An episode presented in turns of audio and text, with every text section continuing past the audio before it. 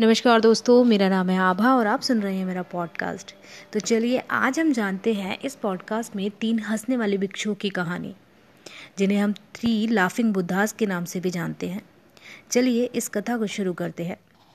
बहुत पुरानी बात है, चाइना के किसी एक गाँव में तीन भिक्षु रहते थे। उनका नाम किसी को नहीं पता था, क्योंकि उन्होंने कभी अपने बारे में कुछ बताया ही नहीं। उन्होंने कभी किसी की बात का जवाब नहीं दिया। चीन में बस उन्हें तीन हँसते हुए भिक्षुओं के नाम से जाना जाता था। वे तीनों सिर्फ़ एक ही काम करते। एक गाँव में प्रवेश करते, बाज़ार के बीचों बीच खड़े होते और हंसना चालू कर देते। यह अपने पूरे अस्तित्व के साथ हँसते। अचानक लोगों का ध्यान उनकी तरफ़ खिंचा चला आता और धीरे धीरे उनके सामने लोगों की भीड़ चारों तरफ़ जमा हो जाती। वे इतनी एकाग्रता और संपूर्णता के साथ हँसते कि उनकी हँसी देखकर सारा गाँव हंसने लग जाता। जब वह पूरा गाँव हँसी के समुद्र में डूब जाता तो वे दूसरे गाँव की ओर चले जाते। वो तीनों ही ना तो कुछ बोलते थे, ना ही कुछ उपदेश देते, ना ही कोई शिक्षा। वे जहाँ भी जाते, अपनी हँसी से ऐसा माहौल बना देते कि लोग अपने सारे दुख दर्द भूलकर बस हंसने लग जाते। धीरे धीरे चाइना के लोग उन्हें बहुत प्यार करने लगे और वह पूरे चाइना में फ़ेमस होते गए थ्री लाफिंग बुद्धास के नाम से। चीन के लोग उन्हें बहुत प्यार करते और उनका सम्मान भी करते। इससे पहले और उनके बाद भी कभी किसी ने इस तरह से कोई प्रचार नहीं किया कि जीवन केवल एक हँसी होना चाहिए और इसके अलावा कुछ भी नहीं। वे विशेष रूप से किसी पर भी नहीं हँसते थे। वे बस हँसते थे जैसे कि उन्होंने ब्रह्मांडी मज़ाक को समझ लिया हो। जैसे ही उन्होंने ईश्वर के मज़ाक को समझ लिया हो, उन्होंने एक शब्द का उपयोग किए बिना पूरे चीन में इतना आनंद फैलाया जितना आज से पहले किसी ने भी नहीं फैलाया हो। लोग उनका नाम पूछते, लेकिन वे बस हँसते।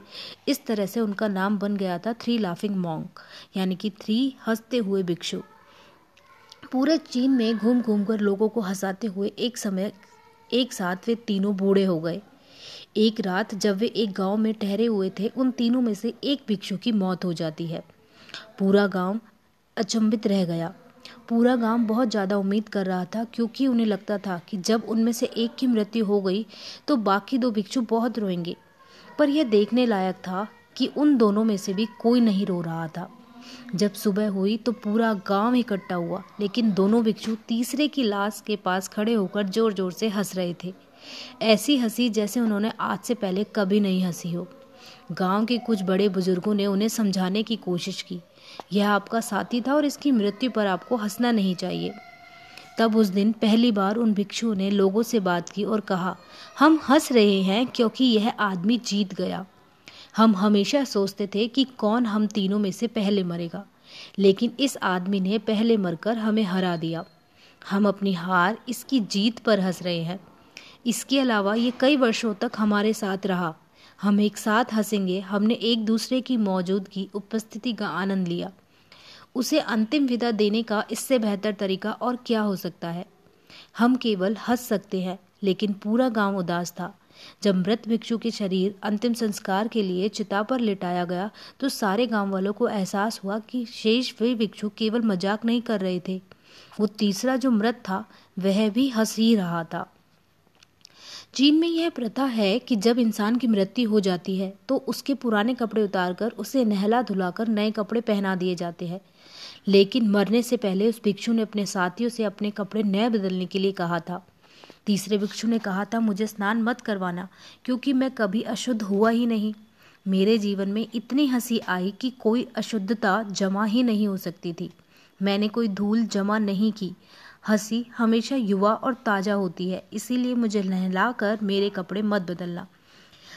जब उस तीसरे भिक्षु के शरीर में आग लगाई गई, गाँव वालों को पता चला कि उस भिक्षु ने मरने से पहले अपने कपड़ों के कुछ पुराने चीनी पटाखों को छुपा कर रखा था, जो आग लगने के बाद आसमान में फटकर रंग बिरंगे कलर में फैल गए और यह देखकर एक बार फिर से पूरा गाँव ज़ोर ज़ोर से हंसने लगा। तो इस तरह से वह तीसरा भिक्षु मरने से पहले भी गाँव वालों को हंसा गया। और यह देखकर शेष दोनों भिक्षुओं ने कहा, चालाक आदमी, तुम मर चुके हो, लेकिन तुमने हमें एक बार फिर हरा दिया। तुम्हारे द्वारा गाँव वालों में पैदा की गई ये हँसी आखिरी हँसी थी।